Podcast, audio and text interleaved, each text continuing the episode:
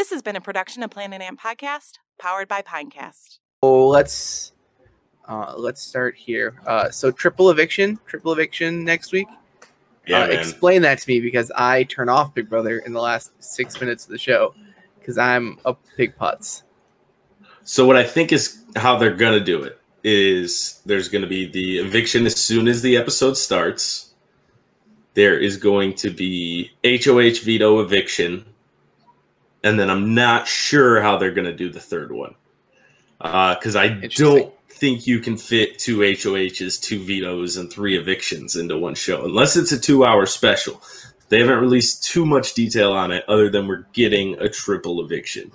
That's it's a pretty good gimmick. Gotta give it to them. That's ratcheting it up the stakes. It seems a little bit like a Hail Mary. The fans are not happy with the show so far. Why? I think it's been totally fine. The biggest problem I've seen that people are having is that there was 5 minorities in the house, and every week they've had at least one of them on the block. Wow, come on. And sure, but most weeks I've got it, but it's a little funky when Cody doesn't put up white people every single time. So fans just they're just not happy. Everything's kind of going according to plan this season, right? Like everything you think is going to happen is happening for the most part. Of course, it's not 100% success rate on that, but for the most part, you can kind of predict what's coming next. And it all started with like Kaser and Janelle, and it's moved on and on and on. Of course, last week it didn't exactly work that way, but that took a couple powers being thrown into there, and that's a wacky hella week disruptive. But again, you shouldn't have to wait till jury to have a week like that. We're normally seeing weeks like that on week 2. But there's going to be 3 people out of the house next week, which I like. Does part of you think these people are just like, I want to leave this house, so Big Brother's trying to speed it up a little? Or do you think it's because there's a battle back? I think it's probably because the ratings aren't very good. And they're just like throwing shit against the wall. From the way you're making it sound. But also, my hat just popped open. I don't really know. I don't really know why they would do that. I think they're doing it because they've never done it before. So... And like, but if they do it, there's going to be a battle back, right? That pretty much confirms it, in my opinion, because if you're going to kick 3 people out in one week, you got to get a week back somewhere if you're going to get your normal 90 days. I guess. Yeah, I mean, that's true. So sure, they'd have to do a battle back, I guess. So it'd be what, like a 5-way battle back? 5 ways. So it'd be Ian, Devon... Fill in the 3 blanks. Fill in those 3 blanks for me. Who are the 3 going home? Yeah, I was going to say. David, Memphis, Danny. Yeah. I hope it's not that simple. I hope the triple eviction isn't just like, this is exactly what you expected, like we just talked about. It'd be awesome to see a Cody or a Tyler, even though those are my 2 favorite players. It'd be awesome to see one of those 2 get thrown in there and have to win their way back into the house. But if it goes according to plan, it'll be at least 2 of those 3. Memphis could still probably sneak his way out of a triple eviction. But David and Danny seem like for sures to me. Yeah, maybe Kevin. Maybe they send Kevin home. Maybe they keep him around for like a easy kind of picker-upper after a triple eviction. So, I mean, maybe they'll do it over 2 episodes. They might do it Thursday and then Sunday. I doubt it. They've never done a double eviction over 2 episodes. Then it's not really. If it's a triple eviction, it's got to be one show, right? Okay, yeah. If it's a triple eviction, like it's got to be on one show. Otherwise, it's a double eviction and then another eviction. Like it's not. Well, okay. I mean. The laws of television time are very strict. You know, they've got to get it in at the time they got to get it in on. And I don't know what kind of, like, you'd have to really have some things planned for this. This would have had to have been like a very long orchestrated move, basically, that they would have already known what the comps were going to be. They know they can fit them in. They'd have to have this pretty well orchestrated. And maybe they do, so that it will be one episode. But I think, to me, this is 2 episodes. Now I'm reading they might get a 2-hour time slot. Well, 2-hour time slot. that would be the best way to do it, in my opinion, is you get the 2 hour time slot. You play out 2 weeks over 2 hours. It's absolute chaos the entire time. You don't have to rush the competitions. You don't have to rush the votes, and you still get it all done. And then you come back Sunday, and you throw a battle back on there. There you go. There's your ratings booster. Yeah, for sure. I think that makes sense. I like that. So I think if they were going to send somebody home who wasn't one of the three that I mentioned, if they were going to try to take a shot at somebody, it might be Nicole. If Nicole does kind of get caught in her lie of who she voted for at the Ian's eviction, that would be the one where I think that they might go, well, this is our chance. You win the HOH going into the third eviction. David went home and Danny went home, the first two. Who are you aiming at? Like, what are you doing? Are you shaking up the house? Are you playing it safe? So basically your options are like, if you want to play it safe, you go Kevin. If you want to shake up the house, you go either Cody, Tyler, or Memphis. And Memphis doesn't really shake things up, but it's still internally, I think, like on the outside looking in, I don't think it shakes the game up as much. But in the house, I think it could really start casting shadows everywhere. Everybody's going to start looking over their shoulder because it would be kind of a surprise if he's not one of the first two. I think probably Cody Tyler is the most interesting thing. Like if David's around after the first eviction and wins the second HOH and doesn't do something like that, that's a big miss in my opinion. If he goes like, I'm going to put up Kevin at Christmas and he tries to like shoot it down the middle. How do you go about it? So let's say you're thinking either Cody or Tyler. Do you put them both up? Do you put one of them up? And if they win their way off, you backdoor the other?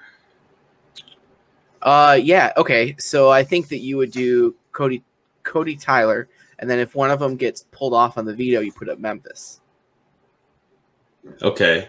Now you're really sticking your flag in the ground. I mean, you are saying it's me versus you guys at this point. There is nobody left for your alliance, though. Maybe you put up Nicole there then. Yeah, I guess you don't really have any options, I guess, if you're not in that like group of three or four, Cody, Enzo, Tyler, Nicole. I mean, what else are you going to do? I agree. It depends on who I am for sure. But if there's a chance to put up Cody Tyler at the same time, I think that's you got to take that shot. You know, this is Big Brother All-Stars. This isn't Big Brother Hide the Closets. I think I've taken Cody off the top of my power ranking. Still having the best season, but as far as likelihood to win the game, I think I'm down to Tyler and Nicole. I'm still sticking with Cody. Let me flip that. I'm going to say Tyler and Enzo because I think everybody knows Nicole's game at this point. They know she's – even if she doesn't get caught in the lie, I think in the back of everybody's mind, they know she's probably lying about something. And I think Enzo in the final two, if there's a bitter jury and he's there, like he's the perfect person to go against somebody who even has the jury just like slightly upset with them because it's easy to give Enzo your vote and you don't look super salty coming out of it. Like you still look like I gave my vote to a good player. And I think the people in the house, if Enzo's in the final four, let's say it's like Cody, Tyler, Nicole, Enzo. So like the ultimate power final four. I think everybody in the house is thinking, let's take Enzo. But I think it could backfire on any of the other three. It seems like Memphis kind of is the first person to execute on that strategy of maybe Enzo's the guy I take with me. But I just think I think Memphis is wrong. I don't think that there's any jury situation where he's the guy where they're like, it has to be this guy. Unless Enzo starts like killing everybody like and talking some mad shit. But I don't see that. I just don't see that happening. Who was so Memphis tried to make the final two with Enzo, and then who was the third person he tried to bring in? Was it Nicole? He made two final threes with Enzo. He pulled Enzo aside and said, we're going to do it's me and you, and then we're going to add two people and do two final threes. And that's Christmas and Cody, which is interesting. By the way, just a little side note, week by week, I get more irritated with Christmas every time. She just rubs me the wrong way. She's too much. Like, there's characters on these TV shows that the whole time they know they're being followed by cameras. So, like, somebody will come up and be like, oh, look, Big Brother gave us wine tonight. And their jaw drops to the floor and they start jumping around. Like, they're just always on 10 because they think, like, they're trying to build a fan base or something. Like, I don't know what it is, but it's like when these cameras get turned on, these people just, like, lose the ability to be a normal human being. Yeah, I mean, Christmas was, like, originally before Big Brother, like a fitness Instagram type personality situation thing. So yeah, she probably is just like that. And it certainly seems like, you know, how sometimes, like, when the Zingbot thing happened and it was making fun of Christmas, and then it cuts away to all the people being like, yeah, Christmas is a nightmare. It's a nightmare on Christmas Street or whatever. I think that you just see that she probably is a tough to live with. So I just think that's probably why she couldn't win at this point. Like, she seems like a sweet and nice person, but she just seems like I don't want to spend 90 days in a row with this person. Yes. Yeah. Which I think would be my biggest problem in the house, by the way. Yeah. Yes. I think so too. I think that's like kind of everybody's like secret thing, is that there aren't a lot of people who kind of tote that line between like good enough roommates, but aren't insane people on the outside. Like, it feels like the like insane person to roommate level is a real tough intersection. And then you start adding like different ages and races and genders, and it's like, man, it's just a tough mix. I'm surprised we don't see like more on the show, like people yelling at each other about doing the dishes or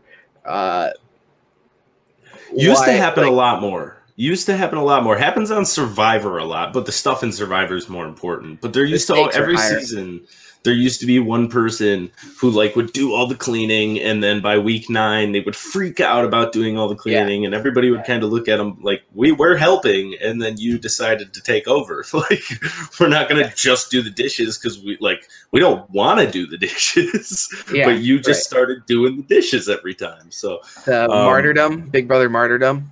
Yeah, so I mean, it's a silly thing, but I can understand how it would get to you in like 90 days or even 60 or 30 days in a house. I'm especially impressed by, like, we've only really seen like one, maybe two, like pretty hard breakdowns. One was Tyler and one was Bailey, and I'm pretty surprised by that because I just feel like mentally everybody's probably pretty afraid more than usual coming into the season because of the general badness of the year. But I really feel like everybody's kind of held it together. Even Nicole, by her standards, I think has been pretty level-headed. Yeah, not to mention they had to spend like 5 months in the house before going on the show, where you're stuck in a house for 3 months. Like, these people have done nothing in 2020. They haven't, and it's not like that it's their choice. They just haven't had the ability to do anything all year. And you're right. I think it's just because these people are pros. They knew what to expect going in. I think you can prepare yourself a little bit better when you know what to expect. It still, I'm sure, hits them at different points, just not as bad as somebody who's expecting to go into the house and have a 3-month party, and then all of a sudden they're playing chess for 8 hours. Yeah. Yep. I totally agree with you. What else we got this week? For Big Brother? So you agree. So what's your three for the triple eviction? I'm going to say David, Danny, and Cody. I'm going to throw Cody on there. Cody? I think if he doesn't win that third HOH, the house is going to freak out at the last second. Somebody's going to say it.